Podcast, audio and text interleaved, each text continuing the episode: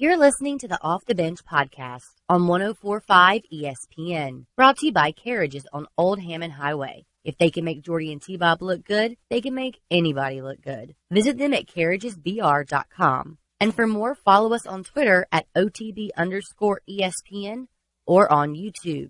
Got a church key. That's what made him wild. Babs Rogers. Look at Babs. She was the perfect beauty queen.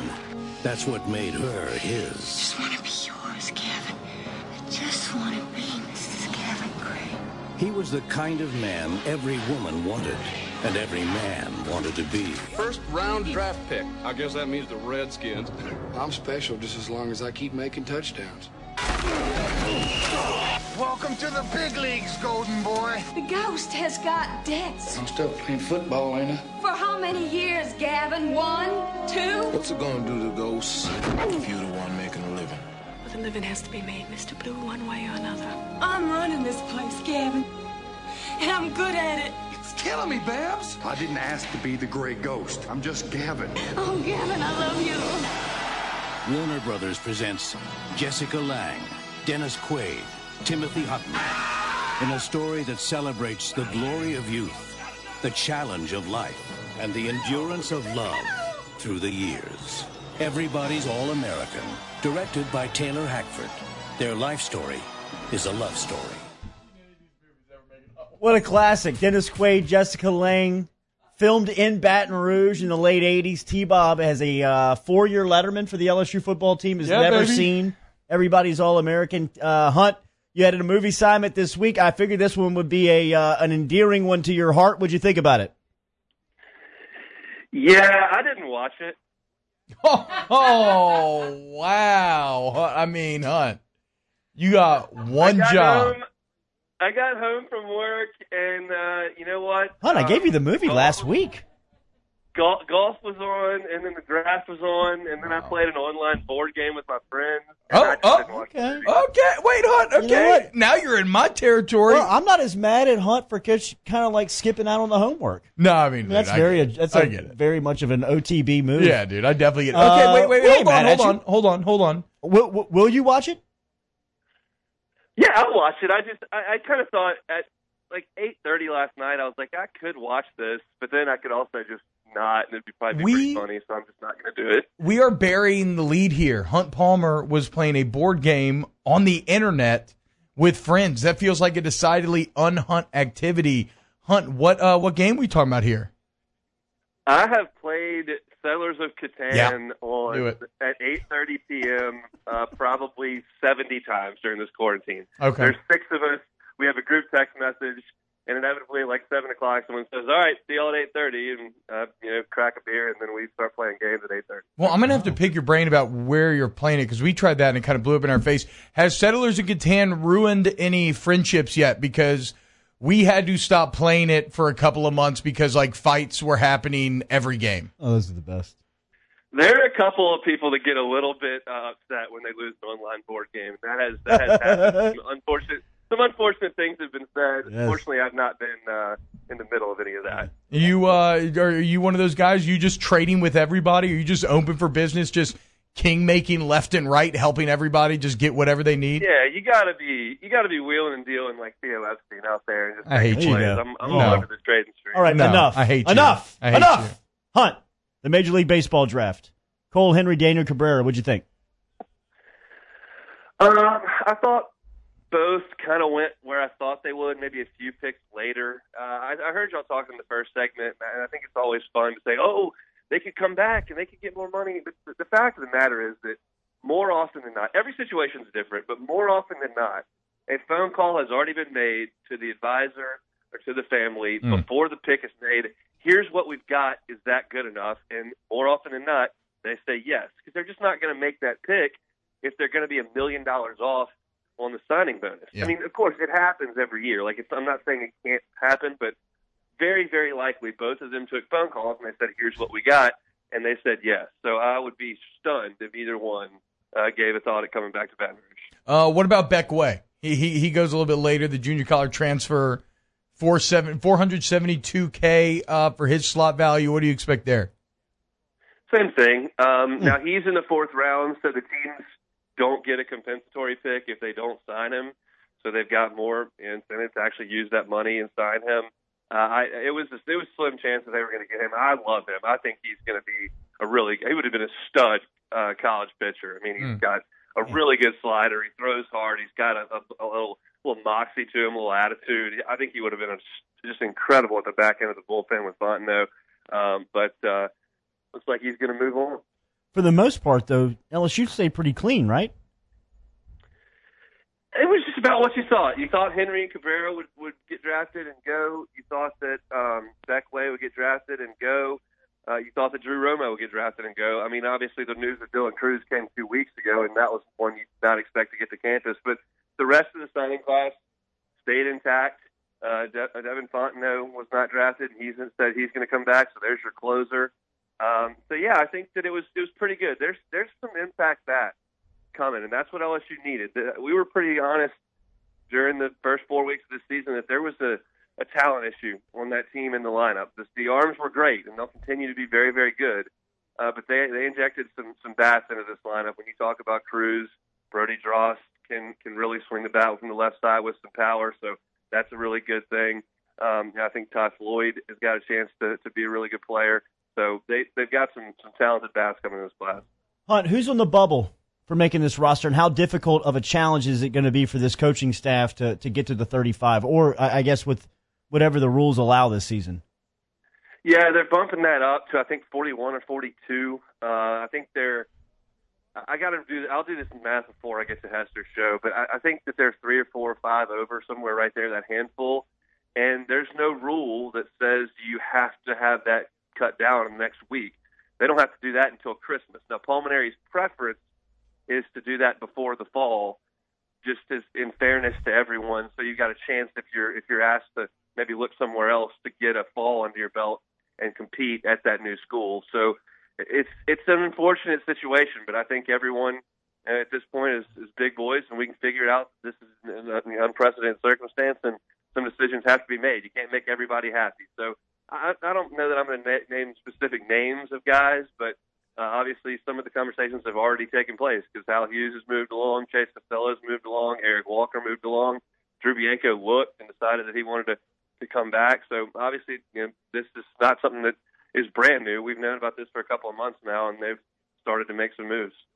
Hey, Hunt, uh, I, I was thinking about this earlier, and I was asking Jordy, but I think you're probably better to ask. Uh, so, Thank you, T. With Cole Henry and Daniel Cabrera both being second round picks, right? Those are those are those are high draft picks.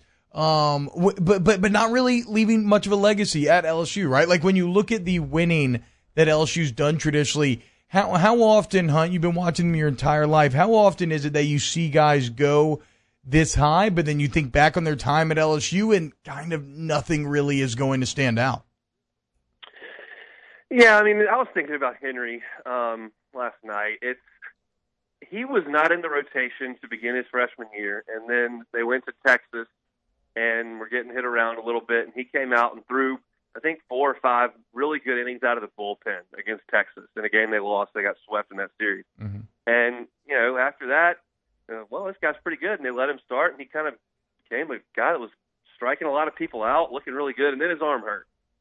And so he, you know, we sat for a couple of weeks, and then he came back and felt pretty good. And he goes out there in the in the super in the regional, and his arm doesn't feel good, and so he had to sit in the regional and didn't pitch in the super. And then obviously his sophomore year, he comes out and boy, he looked really good to start. He was throwing 97 miles an hour against Texas, and then he's his next start, his velocity's down and his arm hurts, and he was going to get moved back a spot against Ole Miss. So it's just it was just kind of a flash, and it was never he's never really given an opportunity in the, under the brightest lights. Like you know, Lange got to go up to Omaha. Of course, Nola did as well. Ranaudo, all those guys have had their Omaha spot. Kevin Gausman never got there in his two years either.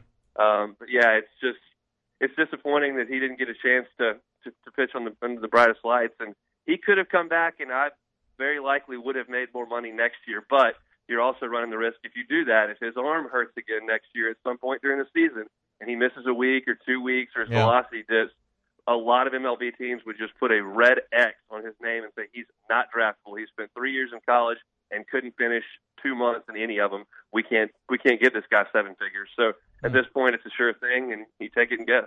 Yeah, man, I, I definitely understand it from that perspective. Uh, Hunt, do you feel comfortable in trying to project next year's weekend rotation?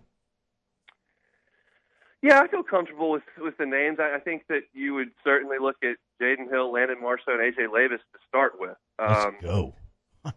I, I, I, there are probably some other names that could factor in there, but I, I like Devin Fontenot as at the closer. I think he fits really well at the back end of the game. Um, man, if you could have gotten, if you got real greedy and got Henry and uh, and Beck Way, it would have been something. And you go, well, that's just not possible. Well, it happened in Gainesville. They've got two guys who were top 50 prospects, and Tommy Mace and um, and uh, Jack Leftwich, and both those guys are, are are going back to Florida, and they got a signing class with a couple more in it. So seems to happen like that in Nashville and Gainesville more often than not. But uh, I think that LSU starts with those three, and it's a pretty good place to start. Hunt Palmer joining us here from the LSU Sports Radio Network. He is on Twitter at Hunt Palmer88 is where you can follow him. Uh, Hunt, we were talking uh, yesterday uh, about the quarterback position with LSU football right now, a spot for decades uh, that that has just been a almost a guessing game uh, for for the immediate season. Now seems to have uh, a projection over the next decade of players in this state that LSU has already targeted. Walker Howard, Jamie Howard's son, is set to commit today. Uh, Arch Manning is down in New Orleans. Eli Holstein is up at Zachary. Both those guys are freshmen who hold LSU offers. When you look around the state and you see the the health of the quarterback position uh, and, LSU stability there, uh, what do you think of of the lineage of quarterbacks coming in? I think it's really exciting. I think it is maybe a little bit coincidental that there's a lot of you know um, guys coming in with bloodlines and family history at that position and in the game. But you know, we had Josh Booty on yesterday, and, and I kind of asked him about you know, is he and Peyton early, and then there was kind of a stretch where Louisiana just wasn't putting any any quarterbacks out that were worth anything. And he's, I think it's just the offenses that teams are running. If you look, if you think about the history of LSU of, of football in the state and some of the powerhouse programs, think of the offenses that West Monroe and Curtis were running in the 90s and, and you know two, 2000s. I mean, they're running like the option, the veer, and they're running the ball far, far more than than they're passing it. Evangel's the only team that was getting back in the shotgun and throwing it, and LSU wasn't getting any of those guys. They were all going somewhere else. So now everybody's in the gun, everybody's spreading it out, everybody's throwing it all over the field, and Louisiana's starting to put some some quarterbacks uh, out, and that's a good thing for LSU because we know they're going to be able to get everything else. They can get the quarterback position worked out like it looks like they have. It'd be pretty dangerous. All right, we got it. We got. We were talking about the quarterbacks currently on the roster uh, right now, and Myles Brennan, obviously the fourth year junior, and you've got Max Johnson and T.J. Finley. And yesterday, when we were projecting ahead, we left Finley kind of out of the discussion, and, and, I didn't do it on purpose, but there were some people on Twitter that were talking about, uh, you know, Finley being a, a, a true competitor in this quarterback race. When you hear the coaching staff talk about the QBs, it's always about Max Johnson. Then you see the social media on Johnson. Have you heard anything on T.J. Finley and where he kind of fits in to this competition, or as a true freshman, where he is kind of in the lineup? Well, I think it's not necessarily. I don't really need to know where he fits in with Mac Johnson right now because if in the event that we've that LSU's got to go to Max Johnson or T.J. Finley pretty quickly here, something's going wrong. Either Brennan's hurt or it's been a failure, and I just don't.